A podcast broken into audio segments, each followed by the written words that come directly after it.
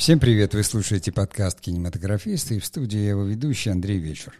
И сегодня мы продолжаем наш разговор, уже раз такой сезон, что мы говорим о том, что такое кинематографические профессии, что они значат сегодня, то есть в чем, скажем, функционал сегодня режиссеров, продюсеров, операторов, профессии же меняются, за 120 лет они сильно поменялись, то сегодня логично будет поговорить о продюсере.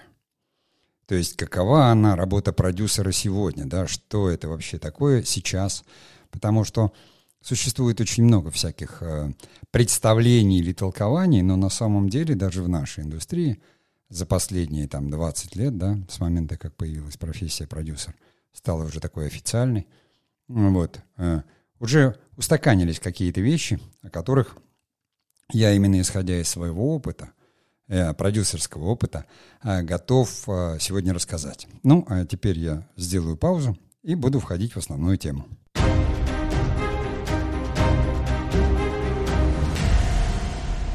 Ну, во-первых, надо определиться с тем, что такое продюсер. Да? Есть формулировка в законе то есть продюсер — это лицо, взявшее на себя ответственность за, как говорится, там производственные, финансовые и организационные все вопросы по созданию фильма. Такая она сухая формулировка, чтобы для закона. Дело в том, что там в 90-х у нас не было в реестре о профессиях профессии продюсер. Я сейчас точно не помню, когда ее внесли в реестр, но это что-то было, наверное, где-то уже в 2000-х годах, потому что у меня запись трудовой появилась где-то в 95-м или 96-м году ее сделали, но тогда еще такой профессии официально не было. А вот где-то, по-моему, где-то с 2003-го, там вот до 2005-го э, уже э, появились не только продюсеры, но э, те люди, которые, в общем-то, формировали вот сам такой род деятельности у нас. И в итоге в реестр государственных профессий была внесена профессия, к ней сформулировались требования, учебные программы, и сейчас мы знаем, что есть продюсерские факультеты, что продюсеры есть не только в кино, но там и в музыке, и в медиа, и, в общем-то, продюсер — это как бы такой человек, это такая творческая организационно-финансовая функция, то есть на самом деле то, что мы называем, наверное, все-таки, то есть продюсер может быть и оунер, да, если проект такой самостоятельный, то есть как бы хозяин проекта, и в то же время он может быть project, то есть тот, который организует все и, как ни странно, но он может быть и продукт. Поэтому я, опять же, буду говорить, исходя из своего собственного опыта. И когда я начал уже вот э, работать в кинопроизводстве нового времени, то есть после киношколы в нулевых, я начал как второй режиссер, и так получилось, что э, как бы в проекте возникло несколько режиссеров, и достаточно сложно, то есть я начинал как второй на планировании на площадке, но когда проект вот усложнился, получилось так, что э, необходим был человек, который полностью, как говорится, знает производственную часть проекта, э, неплохо, но в то же время э, на площадке уже должен был появиться другой первый ассистент, да, а должен был быть кто-то, кто именно вот в производственной линейке мог закрыть всю эту как бы тему. И таким образом там на этом проекте я оказался линейным продюсером, отвечающим за производство. Э, традиционно тогда еще был как бы линейный продюсер, это был, в принципе, то, что называется директор картины, или там как директор группы, как сейчас называют, то есть человек, который занимается организацией съемки. Но здесь это, в общем-то, менеджмент, то есть раньше называли директор. Сейчас, конечно, человека могут назвать продюсером, именно, э, хотя удобнее, конечно, это же менеджер по, по, по производству, да, то есть э, head manager production. По сути, да, директор там группы или директор фильма, как ни назови. Потому что продюсер все-таки, он относится к продюсерской группе, и он не просто отвечает там за организацию съемки, а он отвечает за исполнение задач другого уровня. То есть то же самое там снять в срок и, допустим, правильно организовать, за это отвечает второй режиссер или там как бы first assistant, да, как сейчас называют – но если существует какое-то особое требование к этому, э, именно к производству, к организации производства, когда нужно сводить несколько площадок, когда планирование непосредственно зависит от каких-то условий там, э, ну, не, необычайных, э, не знаю, лето заканчивается, еще что-то, где нужен больший опыт, а самое главное, чтобы у человека полномочий было больше, чтобы он мог влиять не только на календарь, но на все какие-то другие еще э, компоненты, которые существуют в проекте, вот тогда он как бы и становится продюсером. То есть продюсер может быть ассистентом генерального продюсера. Но линейный продюсер — это такая вещь, когда возникает какая-то линейка, где нужен именно человек, который этим займется. К примеру, там совершенно отдельный продюсер может заниматься строительством декорации, если декорация сложная. И он будет, э, естественно, в продюсерской группе, и там, но директор будет заниматься своими вещами, он будет заниматься группой, организацией, а строительством декораций будет заниматься линейный продюсер, который поставлен на эту линейку. Более того, там сейчас уже, я говорю, когда там сложный реквизит какой-то, на этой линейке может стоять человек. Он может называться художником по реквизиту. Но по сути он будет стоять на линейке, когда, допустим, исторический реквизит нужно скупать по всей стране полгода. И такой опыт тоже у меня, как говорится, был. Я это беру не с потолка. Когда историческая картина, и нужно очень много утвари всякой найти, и образцов, и сделать, и изготовить, чтобы закрыть кадр там, в исторической картине, то этим занимается уже художник по реквизиту, который просто работает как продюсер, потому что у него там 15 реквизиторов разных, и каждый отвечает за свое. Один там отвечает за какие-нибудь лодки, другой отвечает там за посуду, третий отвечает за какие-то прялки там, и, и другую всякую утварь, которой надо набрать достаточно большое количество. То есть линейка, она линейка и есть, поэтому плюсом в студиях э, существуют линейные продюсеры, там у них тоже какая-нибудь производственная человек контролирует просто производственную линейку. То есть приходит документация, отчеты, то есть он видит вызывные листы, он видит отчеты, поэтому он следит за своей линейкой, как исполняется график съемки, э, как там должны поступать деньги, допустим, от студии в группу, то есть это вот все линейный продюсер. То есть их может быть много, и все зависит именно от того, на какую линейку человека направили. Но, еще раз говорю, он не менеджер, он не управляет, а он именно продюсер. Он, как говорится, продюсирует, а, организует и контролирует. И у американцев традиционно, если у тебя есть приставочка продюсер, значит ты в доле. То есть если фильм э, заработал какие-то деньги, то у тебя есть там доля малая, какой-то процент ты получаешь. У нас, конечно, такого нет – само по себе, как говорится, название продюсер считается таким престижным, и поэтому люди любят называться ассистент-продюсер, там, линейный продюсер, ассоциированный продюсер, креативный продюсер, исполнительный продюсер и так далее, и там в таком-то духе. Ну, то есть вот о линейном я, в принципе, объяснил, такая, она не низовая цепочка, а очень как бы а, функциональная, сугубо направленная. Я говорю, человека ставят на линейку, у него есть продюсерские компетенции, и он Конечно, продюсер — это тот человек, который... То есть невозможно стать линейным продюсером, если ты не был директором картины, то есть если ты не был администратором, то есть ты не прошел всю эту цепочку и не знаешь ее. Или вот как я по другой цепочке, к примеру, там я говорю, что э, второй режиссер, который отвечает за планирование, да, и за организацию именно кадра, съемки. Но когда у тебя возникает четыре площадки, нужен кто-то, там раньше это называли там, второй режиссер на планировании, но он сидит и только планирует. А вот если ты не только планируешь, а ты как продюсер за это еще отвечаешь, но не занимаешься самой организацией съемки, а организуешь как бы работу э, нескольких групп, все равно, то есть отвечаешь за это, то это уже как бы работа достойная линейного продюсера. Но я думаю, что я все подробно объяснил. Давайте сделаем паузу и пойдем дальше.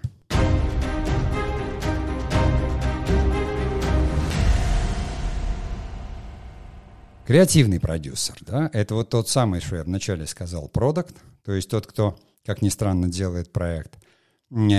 Очень как бы любимейшая моя работа, э, потому что здесь креативный продюсер — это продюсер, который непосредственно занимается созданием вот самого проекта, то есть его творческой части, и при этом совершенно точно отвечает за бюджет, за там, жанр и за все такие вещи, которые к проекту, то есть э, требования все поставлены.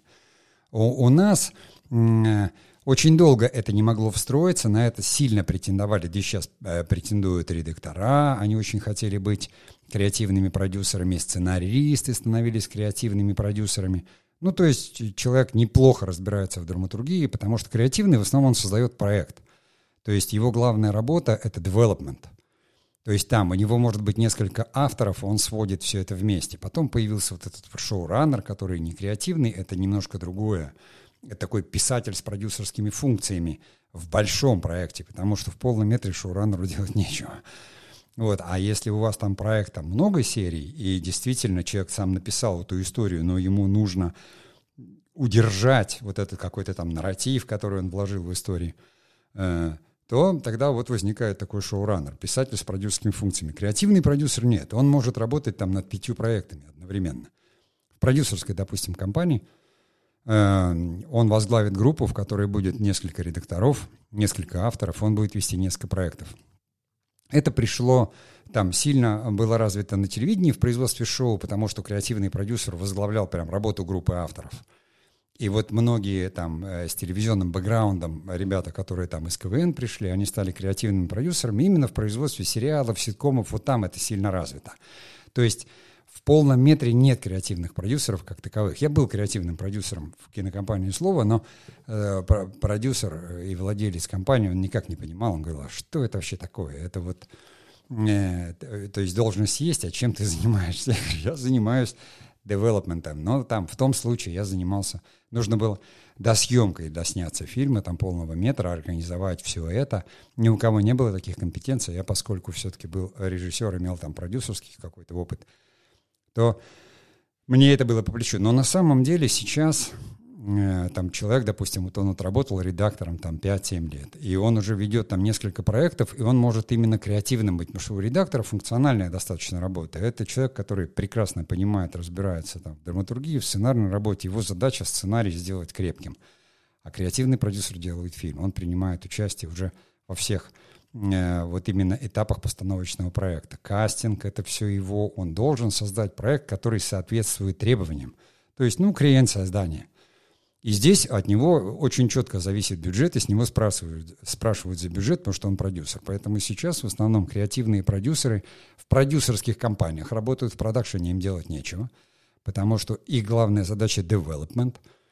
То есть продюсерские компании, которые в особенности делают оригинал, они находят какие-то сценарии, эти сценарии нуждаются в обработке и доработке, чтобы подогнать его там под формат, скажем, платформы — и включаются в дело, как говорится, редактора, бывает там группа авторов, и креативный продюсер это ведет, или же, вот как шоураннерами и креативными продюсерами становятся люди с опытом, как, допустим, там креативный продюсер студии «Лукфильм» Борис Хлебников. Или там на каком-то проекте там «Почка», вот креативным продюсером была эм, э, Дуня Смирнова, она же и автор. То есть это уже просто режиссеры, которые с именем, э, мощные, они же и сценаристы, то есть в данном случае креативный продюсер является уже какой-то такой э, вершиной. Именно они генерируют сами проекты, генерируют истории, они находят тех, кому эти истории нужны, они развивают их, эти истории. Вот в, в этом смысле я сказал, что я примерно то же самое, как говорится, делаю сейчас. То есть после, там, за много лет после практикумов определились какие-то Э, я не называю этих людей учениками, но коллеги, допустим, которые все равно так или иначе прошли какой-то путь. Я как креативный продюсер помогаю им развивать их проекты. Более того, я пользуюсь там своим опытом, связями, знакомствами, я показываю эти проекты, если считаю их достойными, и, в общем-то, и называюсь там, как говорится, креативным продюсером, потому что мне очень нравится эта работа, она очень похожа. Development вообще самый творческий, наверное, период. Другое дело, что надо понимать, что у платформ у всех существует свой, как говорится, свое требование и свой формат. Они выпускают, все-таки это я говорил уже в подкастах, кинематографические продукты, поэтому э, здесь нужно уметь работать. Но э, это не совсем работа под заказ, потому что ты развиваешь и полностью придумываешь проект, оставляя какой-то некий люфт, и потом, работая с платформой, ты именно загоняешь его как бы в формат, в какой-то, в жанр, меняешь какие-то вещи. В общем, ну, для меня это очень интересная творческая работа, в которой она сродни, на мой взгляд, все-таки такой работе, знаете, дизайнера, может быть. То есть, когда вот, ну, автор, писатель, он все-таки придумывает там историю, да, а именно креативно ее развивает. То есть он как бы создает, он создает вот этот проект, который может превратиться в фильм. И, конечно, он там до конца потом его контролирует, потому что с него спрашивают за результат. Режиссер все-таки, в особенности вот сейчас в больших проектах, он отвечает за свою часть. То есть он снял фильм, он там проконтролировал монтаж, а вот проект целиком, в особенности не только жанр, но за кре- с креативного спросят за продукт. За как бы продается этот продукт, не продается, он нужен, не нужен зрителям. Режиссер берет сценарий, ему надо сделать хорошее кино. Он, конечно, хочет, чтобы фильм посмотрели, но он там за коммерческую какую-то часть не отвечает. А с креативного за это спрашивают. Если будет неинтересно и будет мало показов, то это, как говорится, то есть ты же продюсер, продюсер. Поэтому он делает продукт, не фильм, а продукт. И поэтому, как говорится, проект тут наше все. ну, здесь, я думаю, тоже я все достаточно объяснил. Давайте сделаем паузу и пойдем дальше.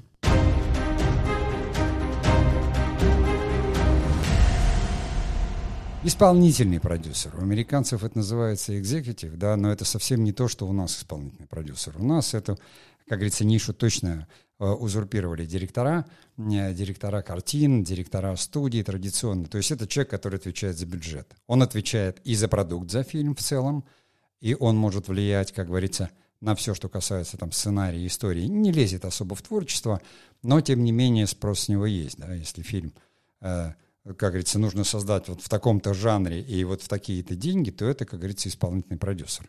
С креативного тоже спросят, как говорится, но не за расходование средств, а скажут, ты давай там придумай что-нибудь поскромнее, потому что в деньги не вмещаемся. Исполнительный как раз тот, который говорит, ты давай-ка там это придумай поскромнее, потому что бюджет определенный, вылезти за него мы не можем. Э, то есть они работают э, всегда в связке, в любом случае, потому что исполнительно спрашивают за бюджет. Самое главное. Бюджет, а это значит сроки и все остальное. Не, не столько его будут драть за то, что фильм там может не получиться, сколько за то, если там бюджет будет, э, будет перерасход по бюджету.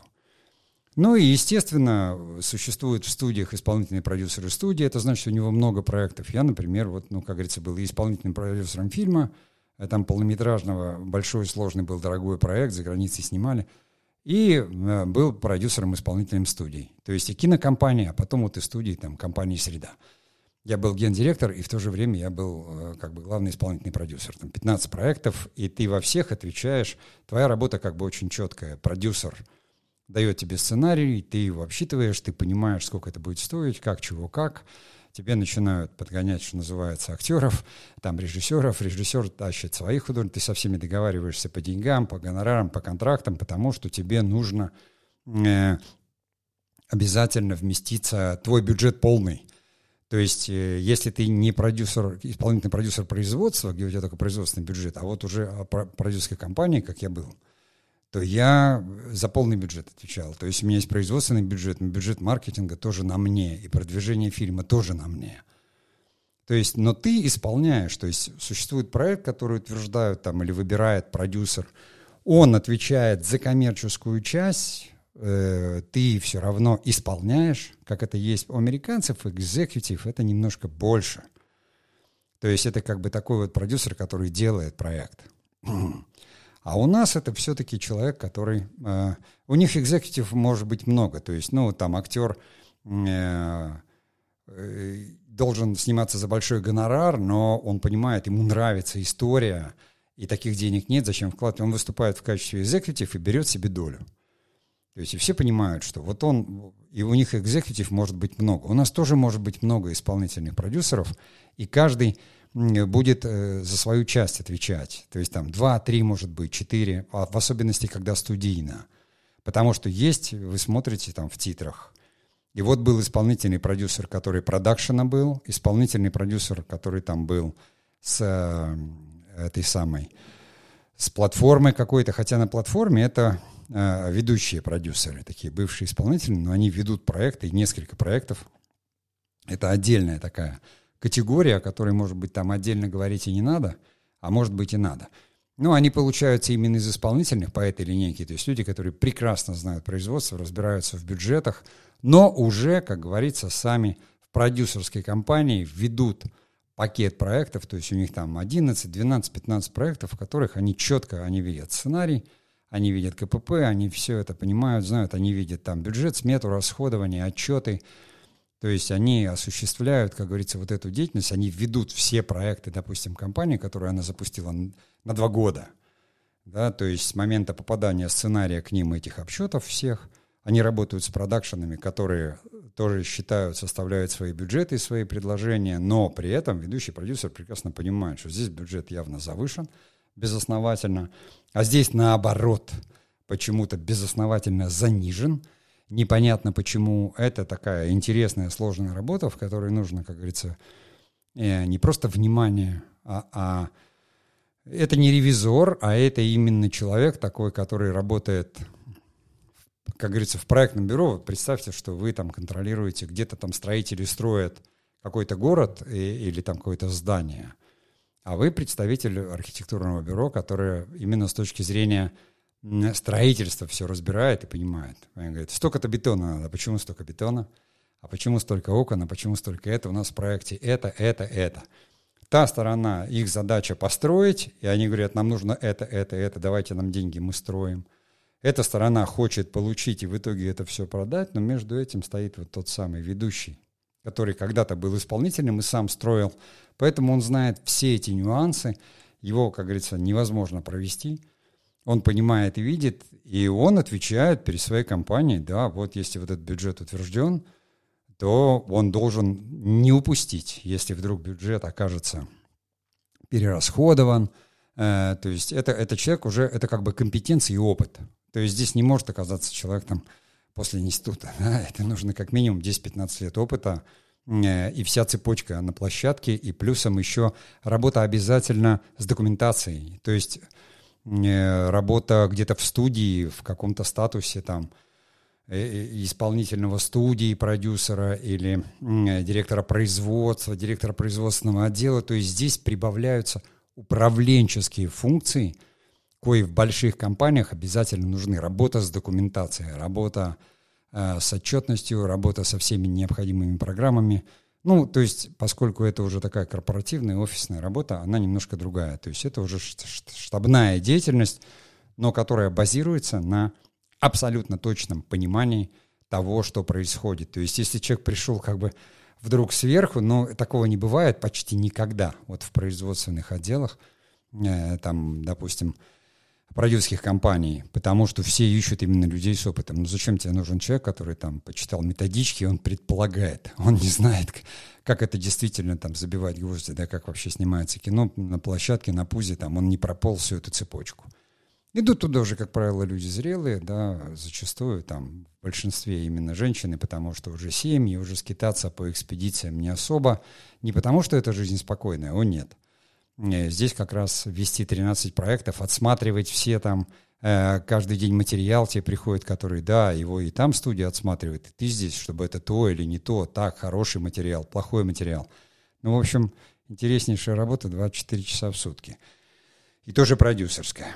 Вот, я так вот совместил, да, исполнительный и как потом, допустим, там ведущий, может, и стоило отдельно, но не хочется чистить с джинглами, поэтому сейчас давайте я сделаю еще одну паузу, и мы продолжим.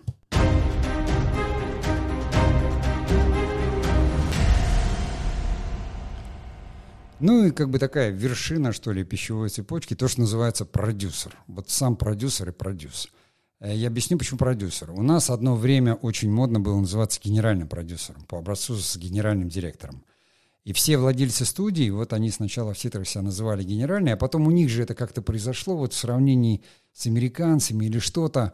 И вдруг они решили, нет, вот круче просто продюсер называться. Не надо никакой генеральный, а ты вот просто ты один продюсер. Остальные все исполнительные, ассоциированные, ведущие, креативные, линейные, а ты один продюсер. Сейчас уже, конечно, ну, почти не бывает, что продюсер один, это два-три, потому что, конечно, будет продюсер из продакшена, который был там продюсер продакшена. Конечно, будет продюсер, который полностью курировал там и производство сценария. Конечно, будет продюсером тот человек, который возглавляет платформу. То есть и продюсеров уже два-три продюсера, это уже нормально. Кроме там всех остальных, вот этих, кто в так называемые титры, знаете, да, называют «Братская могила». Вот. Э, кто в этой, как говорится, братской могиле, там вот весь все крутится в конце фильма, там 3-5 минут. На телевидении раньше титры проматывали из-за экономии времени, но титры это очень важно, для кинематографистов невероятно. Это подтверждение компетенции, участий, и все внимательно следят, у титров делают дизайн, это так же важно, как тарелка сейчас. Тарелку уже заказывают там художникам, чтобы ее нарисовали, и ты должен быть это, то есть, ну, везде свои традиции формируются. И сейчас тарелка может быть стоить там по деньгам, знаете, как э, съемочный кадр целый. Там ее будут рисовать, бить, потому что это все связано, естественно, с соцсетями, э, с вот этим контентом э, социал-медийным. Ну, естественно, все же как бы творцы, люди, скажем так, ну, не, не то чтобы амбициозные, но с, там это, это часть профессии, да, вот как бы быть на виду и э, как это, тщеславные, да? Немножко тщеславия здесь все равно Поэтому и титры, они, во-первых, подтверждение, абсолютно точное подтверждение, как говорится, контракта, что ты участвовал и был. Человек может сам отказаться и сказать, там, меня не надо вписывать титры, я, допустим, вот там как режиссер на дневнике доктора Зайцевой, да, я там отснял 60 смен, но поскольку я, как говорится, не считал, я был режиссером приглашенным в этот проект, я его не делал, то есть ни как сценарий, ничего. Моя задача была там обеспечить съемку и помощь какую-то актерам, там все, то есть, ну, режиссерская работа совершенно. Но еще плюсом я до конца его не доводил, поэтому я как бы сказал, меня можно в титры не включать, там был один режиссер, но тем не менее, как говорится, сеть это знает, там и интернет, и если там ДДЗ э, первый сезон, я вываливаюсь как режиссер-постановщик. Но здесь это было мое право сказать, что нет, титры можно меня не включать, потому что я как бы не считаю, что я имею там на это право или мне это нужно. Точно так же творческие люди могут э, в титрах указать себя по чужой фамилии. То есть вот возникает какая-то конфликтная ситуация, и там совершенно нормально. Актриса говорит, укажите меня вот под такой-то странной фамилией, потому что я там в конфликте. Но это мы так чуть-чуть отвлеклись на титры, а на самом-то деле мы говорим как раз о продюсере, том человеке, который создает, инициирует, том человеке, который читает сценарий, отбирает, том человеке, который продюсер, это бизнес. Вот в чистом виде уже бизнес, это венчурный рисковый бизнес, очень, как говорится, крутой э, с точки зрения, причем даже если фестивальный есть продюсеры, которые только фестивальным кино занимаются. И у них это вот Борисевич, допустим, да, который там поднял такое количество авторов. Если продюсер знает уже фестивали, людей, все входы-выходы, э, понимаете, я назвал одну фамилию на вскидку, но много есть вот продюсеров, которые прям Потому что авторское кино без продюсера вообще не поднять никак.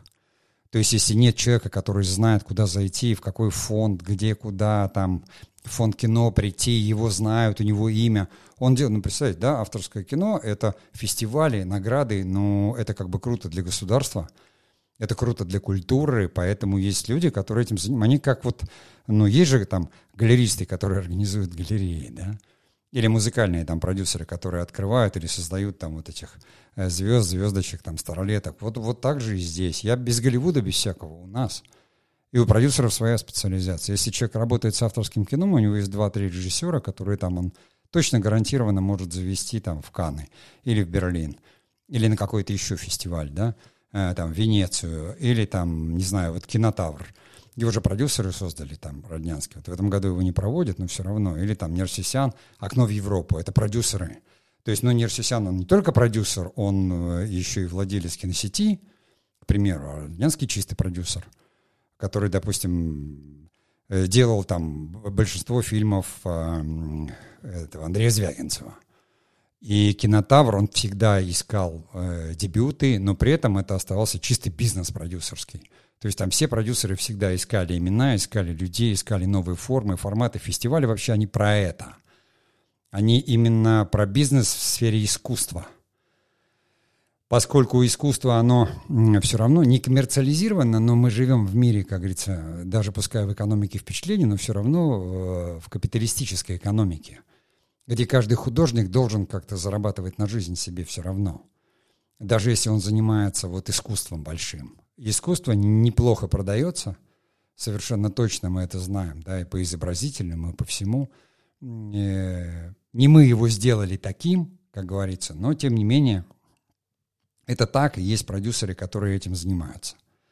Вот. Есть продюсеры, которые занимаются жанром кино. Они занимаются и так, и так. Допустим, вот тот же самый Сергей Сильянов, который э, изначально был э, драматург, сценарист, в ГИК закончил сценарный, потом учился на ВКСР на режиссерском – а потом вот начал заниматься кино и взял на себя вот эту продюсерскую ношу. И она так хорошо у него пошла-пошла, что он сейчас, ну, как бы у нас, наверное, номер один. Вот это вот наше кино. Хотя и история создания -то нашего кино, он просто с фильмом «Бумер» ходил и пытался это предложить э, сетям для показа. Они все отказывались, говорили, это никому не надо. И тогда он говорит, ну что ж, придется создавать свою прокатную компанию. И так возникло наше кино. И так все, понимаете, сейчас это гигантская студия с огромной библиотекой – и он при этом остается совершенно творческим человеком, таким вот продюсером, который самый настоящий такой вот, хоть как голливудский, хоть наш, хоть русский продюсер, хоть Камджонков. Это вот он занимался только кино, только этим, и вообще и сериалы. Я вообще не слышал, чтобы он когда-то занимался и снимал. Он ищет и дебютантов, и не дебютантов. Э, только при нем мог так вот расвести Балабанов, потому что единственный его продюсер был Сильянов всегда, да, и инициировал, верил, доверял, то есть это, ну, как бы абсолютно такая вот величина нашего времени.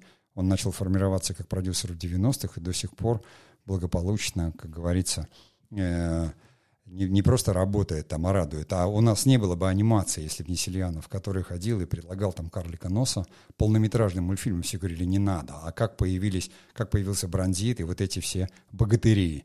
Вот он просто, он продюсер, он говорил, анимационное полнометражное кино. Ну, вроде как мультипликация. У тебя там Балабановы есть, Рогожкины, зачем? Вот бумеры есть, да? Но при этом нет. Ну, бумер изначально, там, это Членс был продюсером, но Сильянов — это тоже история, как говорится, э, самого Буслова. Он учился в Авгике, он снял короткометражку. Вот Сильянов посмотрел, сказал, сними там на ВХС как-то, сделай вот такой прототип фильма. Э, за несколько лет Петя это все там тщательно сделал, все подобрал, и потом, как говорится, он получил деньги, пленку на, на этот бумер. Это, в общем, такой дебют был, который делался несколько лет и возник из короткометражки, поэтому такой немножко рваный. То есть это все вот продюсерские истории. Это вот там чутье Сельянова определить, что вот с этого человека что-то вырастет. Вот они настоящие продюсеры. Там и не надо добавлять генеральные. Генеральные — это все такое телевизионная история, знаете. Есть генеральный директор и генеральный продюсер. Я там на телеке когда-то был генеральным продюсером. То есть есть продюсеры много, а есть вот как генеральный, который отвечает концептуально, понимаете, там, за, за все программирование, именно за его контентную часть. Э, в кино, я говорю, что генерально это быстро ушло, и все наши продюсеры, они вот любят называться просто продюсерами, потому что это, это круто. Но самое главное в этом продюсере, я говорю, что ты должен не ошибиться с продуктом, потому что если кино провалилось, то это... Ну, то есть, если оно провалилось как художественное произведение, виноват режиссер, а если оно провалилось как коммерческий проект, то, конечно, продюсер. Да? Потому что режиссерский это может быть такое авторское кино очень крутое, оно на фестивалях получит все награды, понимаете, а в кинотеатрах провалится. И это сплошь и рядом такое происходит, и касса вообще не соберет. Поэтому это вот бесконечная попытка совместить эти вещи, то есть как бы, как бы сделать так, чтобы кино оно было и искусством, и в то же время кассу собирало. Американцы-то в этом прекрасно уже, как говорится, купаются, хотя тоже все сложно но у них ничего не менялось. А у нас все-таки кино прошло вот эту вот эпоху советского кино. С одной стороны, в сторону культуры невероятное просвещение, оно развелось. А с другой стороны, у нас, как говорится, продюсеры были не нужны, потому что продюсером было государство. И там были директора, худруки, там все это решалось отделами, как и там везде, а художники могли себе спокойно творить, если им это разрешалось и позволялось там в каких-то рамках. Но, тем не менее, Тарковский мог появиться только у нас, потому что, не знаю, в, Америке ему давали бы там переснимать фильмы, и вот так вот, вот, э, как говорится, там. Э, во всяком случае, когда он снимал уже в Европе, потом вот последний фильм «Жертвоприношение», там продюсеры, конечно, были немножко в шоке, когда он сказал, дом сгорел нехорошо, надо построить заново и заново его сжечь, потому что там не художественно горит. Но я утрирую сейчас, но именно эта история. Потому что люди говорят, как, кадр снят, вроде все горит. Ну, не так горит. Поэтому на продюсере всегда ответственность. Это сравнивают всегда с венчурным бизнесом. Именно э, высоко рисковым, потому что, ну, сказать, что один фильм из десяти выстреливает, окупается, неправильно. Я бы сказал, окупается вообще там может быть 2-3 из 100, а один из десяти, он хотя бы там, как говорится, проходит по, что называется, по нулям. Э, даже если фильм в прокате сразу отобьет производственный бюджет, это очень хорошо, потому что потом на вторичных продажах он отобьет уже там и маркетинговый бюджет, и другие основные вложения. И продюсеры, я говорю, что ну, их, ну, их, их немного всегда. Я не знаю, у нас там в стране их 5-7, может быть, тех, которых... Ну, те, кто называются, есть продюсеры, они делают это, занимаются кино как бизнесом, их, конечно, больше. То есть их несколько, может быть, десятков. А тех, которые вот там действительно можно отнести продюсерам, там, кинопродюсерам, ну, они все на слуху. Потому что кино имеется в виду то, что идет в кинотеатрах, или потом где-то, потому что телевизионные или вот эти VOD, да, видео on demand, то есть на стриминговой платформе, там много продюсеров может быть, там продюсерами являются все люди, которые именно несут ответственность на своих местах, там может быть два-три, они, конечно, также инициируют, они все, но там же вы понимаете, как говорится, это уже компания, и это деньги инвестора какие-то, продюсер отвечает за них и за провал отвечает, но это совсем не то. когда ты э, нашел деньги на фильм, там какие-то кредиты в банках взял, а потом провалился. То есть это, это венчурный бизнес. А там все-таки это бизнес такой более большой, там инвестиционные деньги, там не кредитные деньги, а вот в этой во всей истории, которая у нас есть сейчас, все-таки крупные платформы, они все имеют какую-то свою базу, это там Сбер или Яндекс, то есть, понимаете, да, там, будь это там Ростелеком, хотя он в Винке, по-моему, они не производят, там, Original, э, или там какие-то э, Газпром Медиа, то есть там бюджеты, да, там бизнес, но это там вы производите контент, деньги, как говорится, хорошие, но тем не менее все равно ты ответственный и очень опытный должен быть, но это не твое. Потому что свое, это, я говорю, Сельянов номер один, для меня там, вот, ну, Роднянский, э, Бекмамбетов, безусловно, безусловно, он, он и продюсер, и режиссер, и художник, и предприниматель, там, и он и в Голливуде свою студию построил, Цикало, Александр, который вот, с которым вместе э, его кинодеятельность, она началась чуть раньше, но в 2008 нас судьба свела, и там среду мы вместе начинали, сейчас он я знаю, что у него уже там филиалы в Голливуде есть, он работает, и здесь очень хорошо среда развелась, там Иван Самохвалов, уже тоже он стал продюсером, хотя когда-то начинал там, по-моему, директором картины.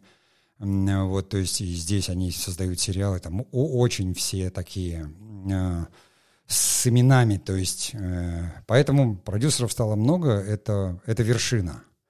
Эм, как говорится, карьеры продюсерской, надо разбираться и в кино, то есть продюсером может стать и просто режиссер, то есть сценаристом, как Сельянов, и режиссер, как Бекмаметов, понимаете, и тот же самый Роднянский изначально, он закончил Карпенко Карова, он документальный режиссер, документалист, уехал, работал в 90-х в Германии на телевидении, потом вернулся, сделал телевидение на Украине, сделал у нас СТС, потом ушел в кино, в Голливуде работал, то есть и «Город грехов 2» он там продюсер – э, то есть нашел Родригеса и все. Вот и, и фестиваль Кинотавр выкупил, да, у э, покойного Марка Рудинштейна.